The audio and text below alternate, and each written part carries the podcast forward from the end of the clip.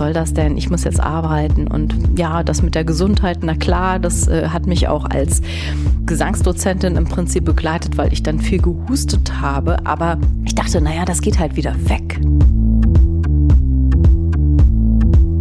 Und immer meine Frage, wie kriege ich Menschen vom Kopf, also von dieser Technik auch, von dieser Stimmtechnik, dann letztlich auch in dieses körperliche Empfinden?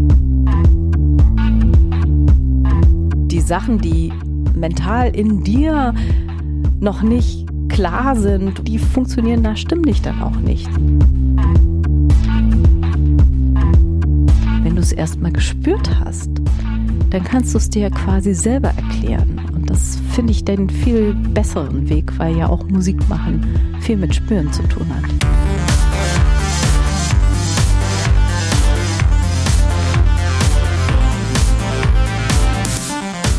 Herzlich willkommen zum Podcast von Raketerei. Ich bin Imke Machura, ich wohne in Hamburg und mein Herz schlägt für Musik. Ich habe meine Leidenschaft zum Beruf machen können. Ich promote, ich bucke, ich manage ein Indie-Label. Ich bin Macherin. Ich bin eine von wenigen und ich frage mich schon lange, warum. Deswegen habe ich mich auf die Suche gemacht und ich habe Antworten gefunden.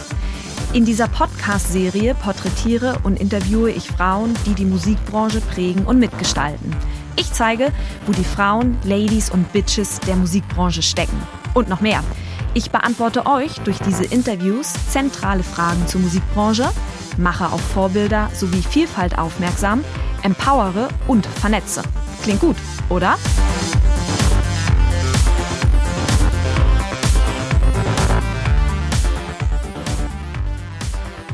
Hi Tania, herzlichen Dank, dass du dir Zeit genommen hast. Hallo Imke, ich freue mich total. Vielen Dank für deine Einladung. Du bist Musikerin und Vocal Coach. Wie würdest du dich musikalisch verorten? Also in welchem Genre bewegst du dich? Aktuell würde ich sagen klassische Liedermacherin. Historisch, wenn wir es mal so ein bisschen aufspannen, komme ich allerdings vom Jazz. Ich habe Jazzgesang ganz klassisch studiert und war, war da lange, lange Jahre im Easy Listening Bereich, sage ich jetzt mal, viel auf Galas und Festivals und ähm, so unterwegs. Und dann hat es irgendwann umgeschwenkt und dann habe ich mich dem klassischen Liedermachertum gewidmet und hingewendet. Ja. Mhm. Wie kommt es, dass du dein Genre verändert hast? Also gab es etwas, das dich im Jazz gestört hat, was dir jetzt die Liedermacherei mehr gibt? Oder was, was führte zu dieser Entscheidung?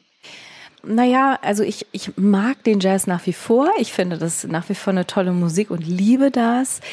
Ähm, es war so, dass während des Studiums ich schon viel geschrieben habe und da habe ich mich am Anfang immer ein bisschen geärgert, weil es wurde dann so, naja, so, so, so ein poppig, folkig, jazzig äh, Mix. So, und da dachte ich immer, ach Mist, schon wieder nicht getroffen. Und äh, es ist einfach so aus mir herausgekommen ich kann, konnte da nicht viel machen. Anfangs hatte ich da äh, klar den Blick so Richtung Joni Mitchell, Carol King. Das hat mich sehr beeinflusst auch. Das mochte ich selber gerne und dann dachte ich, ich möchte das aber noch ein bisschen jazziger machen. Hat aber irgendwie nie geklappt, bis ich dann den Kampf aufgegeben habe und gedacht habe, naja gut, ist halt einfach so. Ne? Und äh, mhm. ich dann auch umgeschwenkt bin in, in, in die deutsche Sprache und jetzt so meine Vorreiterin mehr so mm, in Christina Lux, in Anna Debenbusch, ähm, Reggie Klaassen oder Astrid Nord da sehe. Mhm. Also du und deine Musik, ihr habt euch im Prinzip eigentlich immer weiterentwickelt. Aber mhm. lass uns mal den Sprung zu dem Punkt in deinem Leben machen, als du für dich festgestellt hast, dass du eine Stimme hast und dass du Musikerin werden möchtest. Was war das damals für ein Moment in deinem Leben? Naja, das fang schon von Kindesbeinen an. In unserem Haus war immer viel Musik. Äh, mein Vater war Musiker, nicht hauptberuflich, aber da, das war schon ein sehr großer Teil. Er wäre gerne hauptberuflich Musiker geworden. Und insofern war viel Musik schon da. Und ich habe viel gesungen, das war so mein erstes Ding eben von klein auf und habe da mit Vorliebe mit der Rundbürste vorm Spiegel gestanden. Und so ein bisschen die Bühne bot mir dann äh, mein Elternhaus auch äh, aus dem Grund, dass wir zum Wochenende immer viele samstags zum, zum Essen eingeladen hatten. Und meine Mutter hatte da einen sehr großen Tisch zu bekochen und ich ähm, war relativ schnell mit dem Essen fertig und fand da meine Bühne. Bin dann also hochgegangen, habe mich umgezogen und habe immer so kleine Performances gemacht, so stückweise. Und das war meine erste Bühne und das hat mir so viel Spaß gemacht, dass mich das nie losgelassen hat. Und äh, ich glaube, das hat war der Grundstein. Mhm. Es freut mich auch wahnsinnig zu hören, dass deine Eltern das unterstützt haben, weil ich komme zum Beispiel aus einem Elternhaus, wo es hieß, such dir einen sicheren Job nach der Uni. Mhm. Ja, nee, das war tatsächlich bei mir ein bisschen anders. Ich habe dann nach dem Abitur überlegt, was machst du? Ich habe mich erst nicht getraut, Gesang zu studieren. Ich wusste auch gar nicht, dass es Jazzgesang zu studieren geht. Äh, das waren so die 90er, da gab es das Internet noch nicht. Und ich war da so ein bisschen open door, dachte, ja, klassisch kann man studieren, aber pff, Jazz, keine Ahnung. Da habe ich also erstmal Grundschullehramt studiert und meine Eltern hatten mir damals, weil es so in der Zeit so eine hohe Lehrerschwemme gab, haben sie mir aus der Zeitung kleine Artikel rausgeschnitten, dass es doch wieder ähm, so viele arbeitslose Lehrer gibt. So, und dann hat mich auf einer Party der Blitz getroffen, sprichwörtlich, habe da eine Band kennengelernt, mit denen ich ins Gespräch kam, auch musisch dann agiert habe und die mir erzählt haben, dass äh, nicht weit entfernt es eine Möglichkeit für Jazzstudium gibt. Und da dachte ich so, oh, das wusste ich ja gar nicht. Und da, wie wirklich aus dem Himmel heraus, traf mich der Blitz und ich wusste, Tanja, das musst du machen. Und da war ich dann so motiviert, ich wusste, so jetzt muss ich eine Aufnahmeprüfung machen und hatte alles im Hintergrund organisiert, bin dann mit der frohen Botschaft und ich dachte, das gibt jetzt, das gibt keine gute Laune, bin ich dann zu meinen Eltern, habe gesagt, so, äh, Grundschullehramtsstudium macht ja ganz viel Spaß, aber äh, ich hätte jetzt was anderes und habe denen dann erzählt, so, ich möchte das jetzt machen. Und mein Vater und meine Mutter beide haben dann aufgeseufzt und haben gesagt, endlich macht sie es. Es war Wunderbar. für mich unbegreiflich, wie sie das tun ja. konnten. Ja, das ist mega cool. Und das, damit hast du im Prinzip einen Grundstein gelegt, einen Grundstein für eine musikalische Karriere. Ja, und da ab da ging's auch, ich äh, lernte dann jemanden kennen und ab da habe ich dann auch mein Geld über das Musikmachen verdient. Also irgendwie war das dann auch mit dem Studium, konnte ich dann so viel auftreten, dass ich mir mein Studium finanzieren konnte. Und ich glaube, das war auch wirklich nochmal, das stärkte meine Eltern. Also die kann ja davon leben, dass es völlig in Ordnung ist. Naja, aber dann ist ja was passiert. Was ist denn passiert, Tanja? Ja, erstmal äh, habe ich es gewagt, einen großen Umzug zu machen, äh, der mich so ein bisschen aus meiner Szene rausgebracht hat, aus diesem aus dieser Künstler-Community und ich dann erstmal unterrichtet habe. Dann habe ich mein Kind bekommen, aber was dann relativ einschneidend war, war ähm, eine schwere Lungenentzündung. So. Und das hat mich wirklich komplett rausgeschossen. Also da musste ich wirklich alle Dinge loslassen. Das hat mich meine, mein Kontakt zu den wenigen Musikerkontakten gekostet. Das hat mich dann auch ja, meinen ganzen Schülerstamm gekostet. Und das hat mich dann wirklich ein Dreivierteljahr beschäftigt, dass ich wirklich mhm. Hm, ja, existenzielle und lebensbedrohliche Ängste hatte. Hm, existenziell mhm. war es äh, nur von meiner Seite. Faktisch war ich aufgefangen durch meinen Mann. Aber mich hat das als selbstständige, immer selbstständige Musikerin und unabhängige Frau sehr gewurmt, dann plötzlich irgendwie ja, komplett auf, äh, auf Null zurückzufahren und zu bemerken, hätte ich jetzt meinen Mann nicht, äh, was, was, was wäre denn dann passiert? Da hätte ich ja unter der Brücke mein Zelt aufschlagen müssen. Mhm. Mhm. Und, also äh, die Lungenentzündung hat dir im Prinzip sprichwörtlich die Sprache verschlagen. Erzähl uns mal von dieser Lungenentzündung. Wie bist du dahinter gekommen, dass du tatsächlich eine Lungenentzündung hast? Weil ich stelle mir das eher vor wie so einen schleichenden Prozess. Mm, das war's auch erstmal. Also ich habe einen ganz klassischen Infekt, den habe ich verschleppt. Da kann man den, den Fingerzeig dann auf mich wagen. Aber wie das eben so ist als Musikerin oder als Selbstständige. Ähm, man denkt, man kommt weiter und weiter und ach, was soll das denn? Ich muss jetzt arbeiten und mm, ja, das mit der Gesundheit, na klar, das äh, hat mich auch als Gesangsdozentin im Prinzip begleitet, weil ich dann viel gehustet habe, aber ich dachte, naja, das geht halt wieder weg. Ne? So, das wurde aber immer schlimmer und das wurde so schlimm, dass es dann ähm, ja, da, dass ich dann äh, so eine Wegstrecke von 15 Minuten in einer Dreiviertelstunde geschafft habe. Ne? Und das mhm. war wirklich so, dass ich merkte, oh mein Gott, mein Körper macht nicht mit. Parallel dazu bin ich immer zum Arzt zwar gegangen, aber ich bin dann auch so eine Süße, ich pimp mich dann so auf, sitze dann beim Arzt und sehe dann relativ gut dabei aus, fühle mich innerlich total scheiße. Und äh, ja, und dann denken die, na, so schlimm kann es ja nicht sein. Aber das ist eben das falsche Bild. Aber ich glaube, das ist, macht so ein bisschen mein Business oder ich weiß nicht, da, da bin ich vielleicht auch ein bisschen speziell, brachte das, also es hat mir, summa summarum hat mir das das Knick gebrochen, bis dann eine Nachbarin auf dem Spielplatz husten und jammern hat sehen. Und die war Ärztin und die hat mich gesehen, hat das beobachtet schon seit Wochen. Und dann sagte sie, Mensch, was ist eigentlich mit dir los? Und dann hat sie mich in ihr Wohnzimmer geschleust und hat äh, mich abgehört und hat gesagt, du, ganz im Ernst, du musst schleunigst zum Arzt und du musst genau diese, diese und diese Werte mal abklären lassen. Und dann erst gebe ich Ruhe, aber du musst jetzt los. Und das, äh, naja, da war dann eigentlich, ist aus der einseitigen Lungenentzündung schon eine beidseitige geworden. Die äh, Sauerstoffversorgung war auch schon relativ schlecht und mir ging es wirklich schlecht. Und ich habe mich aber noch gequält und ähm, ja weil ich eben auch noch meinen Sohn versorgen musste. Also äh, ja, man kann sich da schon ganz schön aufbocken. Ne? Also das hat's dann schlimm gemacht. Also ich habe ich gerade versucht, in die Situation rein zu versetzen. Und ich kenne dieses Verhalten von mir auch, so über das, was du gerade beschrieben hast, immer über die nächste körperliche Grenze, immer rüber, immer rüber, über rüber. Mhm. Ich habe mich halt gerade gefragt, ob man nicht irgendwann auch so ein Gefühl bekommt von, okay, ich habe die Erkältung jetzt schon wirklich, wirklich lange. Ich glaube, ich muss mal zum Arzt damit. Ja, also ich habe ja auch wirklich schlimm gehustet. Ne? Also das war mhm. schon klar, aber ich war ja auch parallel immer beim Arzt, nur die haben das abgetan als Bronchitis. Mhm. Ne? Okay. Und, ja. das, und, und dann kam halt keine weitere Untersuchung und diese Lungenentzündung, die wurde halt, naja, also dieses Mittel für Bronchitis hat es halt nicht gebracht mehr. Und ich hätte halt wirklich mal eine Hammer-Antibiotika-Ladung gebraucht.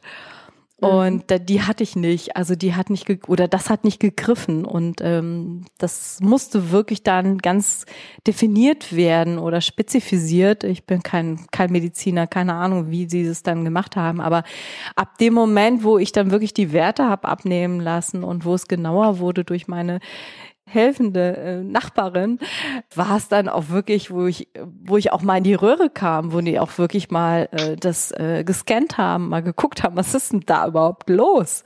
Ne, weil du, du, mhm. manche Sachen hörst du halt auch nicht ab. Und ich bin halt auch an der Stelle war ich auch ein, kein normaler Verlauf, weil ich hatte kein Fieber. Ah, genau. okay. Genau. Und das, das hat so, äh, dann, ja, die hat ja kein Fieber, die hat ja keine Lungenentzündung. Aber es war einfach schon schlimm, ne? Und ich konnte nachts nicht mhm. schlafen und habe gehustet und war am nächsten Tag matschig. Also es kam eins zum anderen. Ach. Du, du warst denn summa summarum, also Lungenentzündung und Kind, zwei Jahre raus aus dem Business. Zwei Jahre ja. Stimme wenig bis gar nicht genutzt. Mhm. Wie ging es an dem Punkt weiter?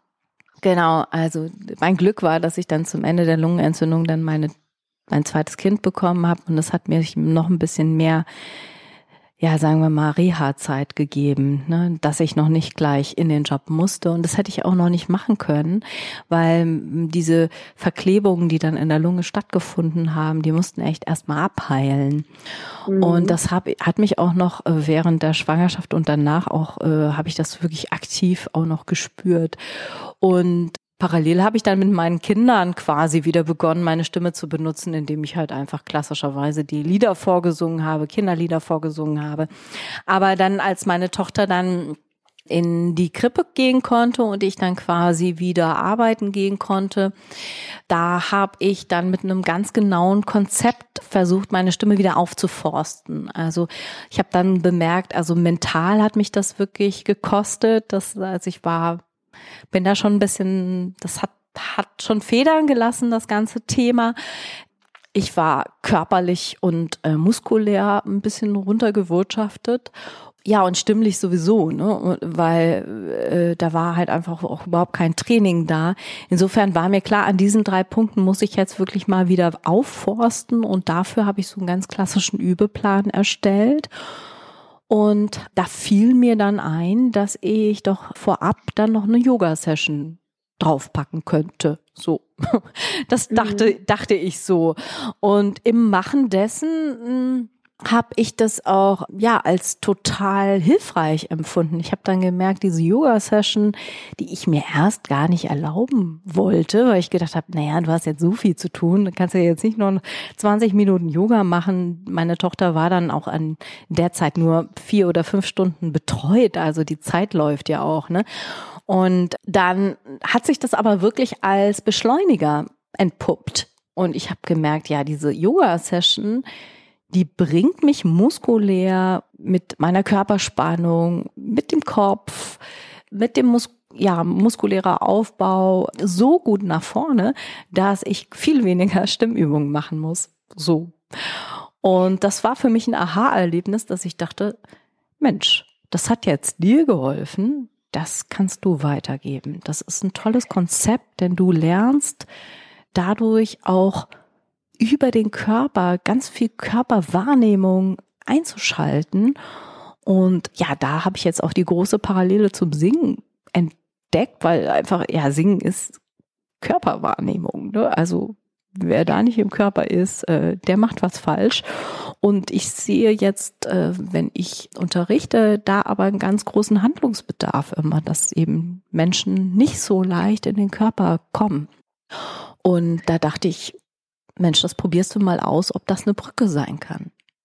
Womit hängt das zusammen aus deiner Perspektive, dass es den Menschen schwer fällt, bei dir im Vocal Coaching in dieses Körpergefühl reinzukommen? Ich glaube, dass das so ein bisschen was mit unserer Zeit zu tun hat. Also in unserer schnellen, technisierten Welt kommt die Gesellschaft mehr und mehr zu Brains. Also man, man sitzt lange vorm Computer, man muss viel über irgendwas nachdenken. Ähm, wir arbeiten mehr und also weniger und weniger körperlich. Und die Handwerker kommen weniger zu mir in Unterricht. Also diejenigen, die Gruppe, die ich so betreue, um es jetzt nicht ganz komplett auszuschließen, aber ja, das, äh, die sind doch intellektuell geprägt, ne, so und da habe ich manchmal wirklich den, den, die Idee, ja, da sind viele wirklich im Kopf, bleiben sie im Kopf, weil sie einfach auch vom, von ihrem Job her sehr kopfgeprägt sind oder kopfgesteuert. Ne? Da, also müssen, müssen viel denken einfach. Ne? Und mhm. äh, da ist äh, der Zugang zum Körper, wenn man nicht gerade viel Sport macht oder sich viel bewegt, der verkümmert so ein bisschen. Kann man das so sagen? Ja. Und da äh, sehe ich es manchmal, ja, da braucht es oft ein bisschen, bis man dann wirklich die Menschen in den Körper rein spüren führt oder äh, führt ins Spüren führt. Und das war immer schon, also ich gebe ja jetzt seit über 20 Jahren, gebe ich Gesangsunterricht, das war immer, immer mein Thema gewesen und immer meine Frage, wie wie kriege ich Menschen vom Kopf, also von dieser Technik auch, von dieser Stimmtechnik, dann letztlich auch in dieses körperliche Empfinden, dass man das nicht technisiert, dann im Kopf quasi theoretisiert und dann die Zusammenhänge die ja auch sehr komplex sind, dass sie wirklich nur im Kopf bleiben, sondern dass sie auch im, im Körper stattfinden. Wie führe ich sie nach unten? Und da war für mich dann mein Aha-Erlebnis, ähm, dass ich dachte, Mensch, mit Yoga kann ich Körperlichkeiten relativ schnell klar machen. Da kann ich ein komplexes, komplexes Thema mit einer Übung kann ich erfahrbar machen.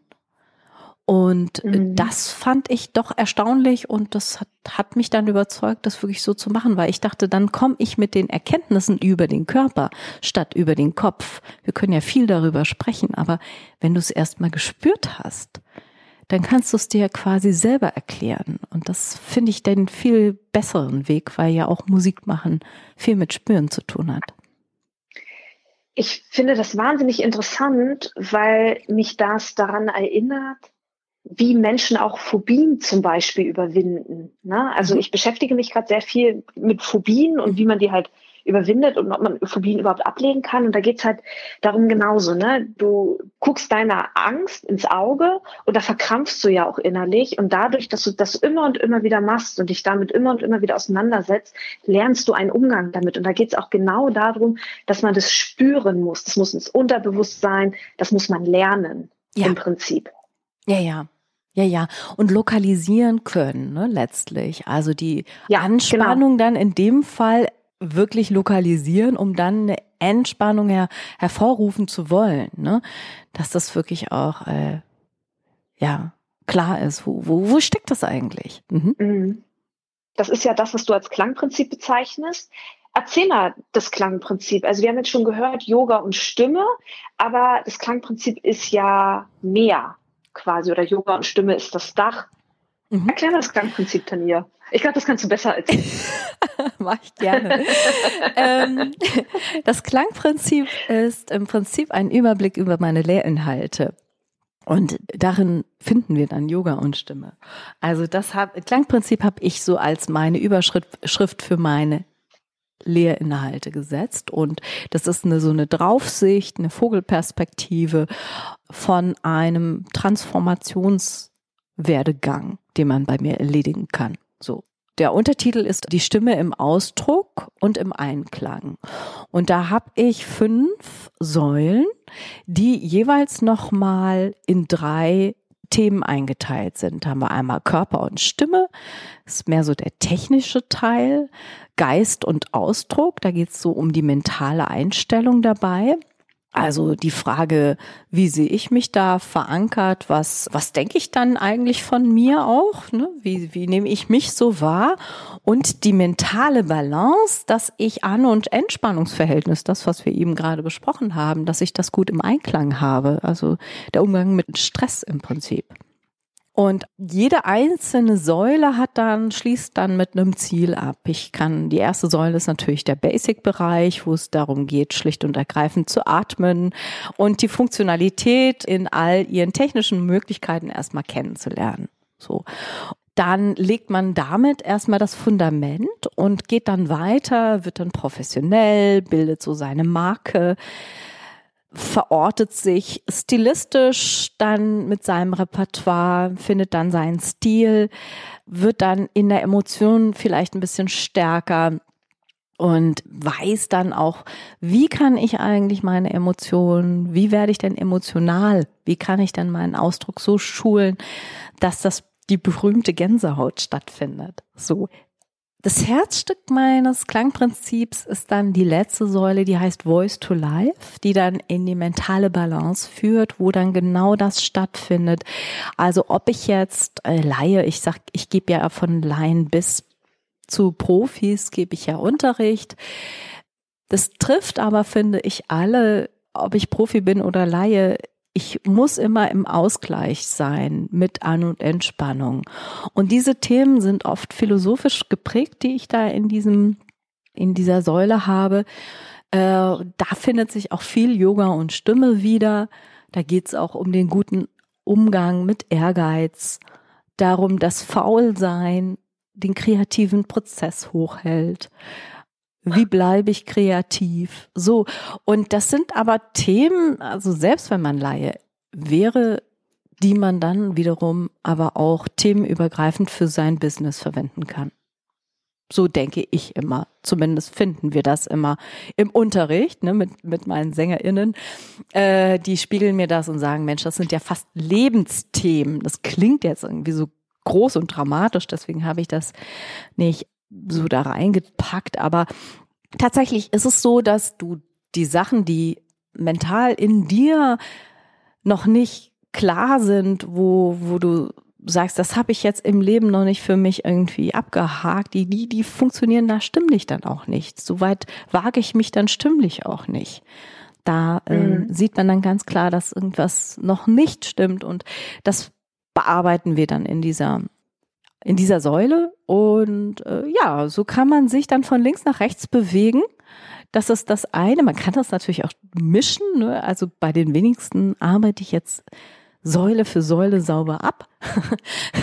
Aber ähm, was ich ganz gut finde, was mir auch gespiegelt wurde, man kann da Dinge abhaken, also auch wirklich visuell abhaken und merkt dann, denn bei Stimme ist sehr oft auch so ein bisschen, du kannst, du kannst diesen Erfolg, der ist, ist so wenig messbar, der stimmliche Erfolg.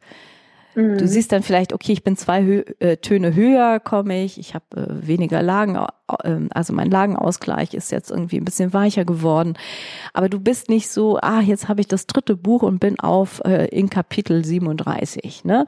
So wie man das jetzt bei einem Pianisten eher hat, wo du sagst, ach, ich habe die ganzen Werke hier schon durchgearbeitet oder die ganzen Schulen schon durch. Und das lässt sich ja bei der Stimme wenig messen. Und da ist, war so die Rückmeldung, dass dann, wenn man das Klangprinzip dann vorliegen hat, dann kann man sich äh, viele Themen schon mal abhaken und hat dann auch mal so ein Gefühl von geschafft. ne? Das mhm. habe ich erledigt, das habe ich gemacht. Du hast, ich glaube, das kann man unterm Strich festhalten, eine ganzheitliche Perspektive, eine ganzheitliche Herangehensweise ja. auch mit deinen SchülerInnen oder Klientinnen, KundInnen mhm. gewählt. Ja. Lass uns mal zurück auf die zwei Jahre in Anführungsstrichen Zwangspause gucken mit der Lungenentzündung und dann der Elternzeit.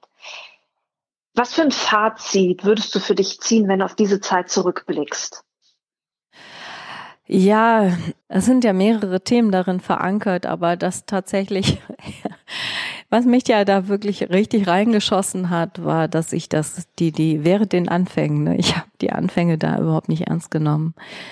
Und ich glaube, diese Selbstfürsorge an der Stelle, gesund mit sich umzugehen, das habe ich wirklich jetzt so verinnerlicht, dass ich das wirklich im Alarm immer wieder weitergebe das ist äh, das ist sehr eingebrannt. Ähm, ja, jetzt habe ich gar nicht, habe ich jetzt genau auf deine Frage geantwortet? Ich glaube, ich bin abgeschwiffen. Nein, das ist total in Ordnung. Also genau, das wäre, das wäre, glaube ich, auf jeden Fall so ein Appell, irgendwie, dass man auf den Körper hört. Aber mein Impuls war auch gerade, und aus diesem Impuls rührt halt auch diese Frage, dass am Ende es vielleicht auch sein musste, dass du für zwei Jahre rausgerissen wirst, um eben genau so ein ganzheitliches Konzept zu entwickeln und dich damit eben auch nochmal besonderer quasi positionieren zu können. Also das war jetzt so ein ja. Impuls, den ich halt irgendwie gerade hatte und darauf beruht auch diese Frage. ja, genau. Nee, aber es ist genau, genau richtig, Imke. Also hätte ich, hätte ich dieses Schlamassel nicht erlebt, hätte ich nicht herausgefunden, dass man wirklich mit Obacht diesen Job machen muss, mit Obacht. Mhm. Also einmal zu achten darauf, dass man wirklich auch, wenn man krank ist, zum Arzt zu gehen. Ne, das ist mhm. das eine. Aber das andere ist, dass man auch wirklich immer drauf gucken soll, dass man so Life-Work-Balance wirklich gut in Balance hat. Denn der Sängerinnenberuf oder der Musikerinnenberuf im Allgemeinen, und da gibt es schon äh, ja, in anderen Branchen auch äh, ganz viele Berufe. Aber gerade wenn man selbstständig ist, ich glaube, da kann man irgendwie dann den Punkt setzen. Äh, wenn man selbstständig ist, muss man wirklich immer gucken, dass man ja nicht zu viel von sich verlangt. Und als Musikerin, die ja auch von Aufträgen stark abhängig ist, da kann man halt in den Zwanzigern kann man wirklich klotzen ohne Ende. Das habe ich auch gemacht, habe studiert und am Wochenende dann bin ich aufgetreten und zwischendrin noch unterrichtet. Ich keine Ahnung, wie ich das geschafft habe. Aber da, da muss man trotzdem wissen, wo ist die Zäsur zu setzen und wo finde ich jetzt wieder meinen Ausgleich, wo kann ich meine Kraft schöpfen. Und das wird natürlich, je älter man wird, Ü30, Ü40, wird das natürlich dann immer dringlicher, weil man einfach nicht mehr so viel packt. Das kann man dann ausgleichen durch die Erfahrungen, die man hat und auch das, was man eben einfach so über die Jahre aufgebaut hat. Aber trotzdem ist es immer, immer ja, als ganz wichtig. Und ich glaube, in unserer Zeit merken wir auch, dass der ganze gesellschaftliche Trend dahin geht. Also, was ich vorhin gesagt habe, dass wir in dieser hochtechnisierten Welt, auch immer schneller werdenden Welt, äh, dass das Thema Achtsamkeit so ein Hype und Ganzheitlichkeit äh, so ein Hype erlebt, ist natürlich nicht von ungefähr. Äh, Yoga mhm. hat ja mhm. auch einen totalen Hype, weil die Menschen einfach auch merken, dass sie da wirklich ja ein Defizit erleben, ne? Oder Waldbaden, mhm. Imke, ne? Also ich meine, zu meiner mhm. Zeit ist man einfach in den Wald gegangen, aber mittlerweile geht man zum Waldbaden, weil man sich das nicht mehr erlaubt, weil jeder einfach so im Stress ist, wahrscheinlich, ne? Und dann müssen solche Sachen einfach promotet werden eigentlich eine schlimme Entwicklung, zeigt uns aber, zeigt uns MusikerInnen auch, dass wir wirklich da äh, Sorge tragen müssen, gerade als Selbstständige auch wirklich uns immer wieder daran zu erinnern, dass das wirklich notwendig ist. Ne? Ein gutes An- und Entspannungsverhältnis im Leben zu suchen. Und das ist wirklich auch mein großer Appell in meinem Unterricht, in diesem achtsamen, ganzheitlichen, sehr körperlichen, äh, mit viel Philosophie gefüllten Prinzip, dass das möchte ich weitergeben, kommt auch wirklich gut an in die Richtung hin. Und ich glaube, dass man da an der Stelle aber auch nicht in diese Esoterik-Ecke fällt, sondern die Menschen haben erkannt, die Gesellschaft hat erkannt, das ist kein Esoterik-Humbug, sondern das ist wirklich etwas, das brauchen wir alle, sonst können wir unser Ding nicht machen. Ich glaube, was man an diesem Punkt auch absolut nicht vergessen darf, ist, dass Singen Hochleistungssport ist. Ja. Also, Punkt. Ich, da mache ich einfach mal einen Punkt. Es ist Hochleistungssport. Ja. Tanja, gibt es noch etwas, das du vielleicht zusammenfassend oder abschließend gerne noch sagen möchtest? Ja, ich möchte dazu aufrufen, immer sein Ding zu machen. Also ich denke, was ich, was jetzt so ein bisschen vielleicht unter latent so ein bisschen mitgeschwungen ist, war die Tatsache, dass ich immer wieder Neuanfänger hatte. Und ich glaube, das habe ich jetzt auch so verinnerlicht. Trau dich immer mal wieder den Neuanfang zu wagen, ne? Und mach dein mach dein Ding, auch wenn es mal schiefgegangen ist. Setz dich immer wieder in Gang, weil es geht immer weiter.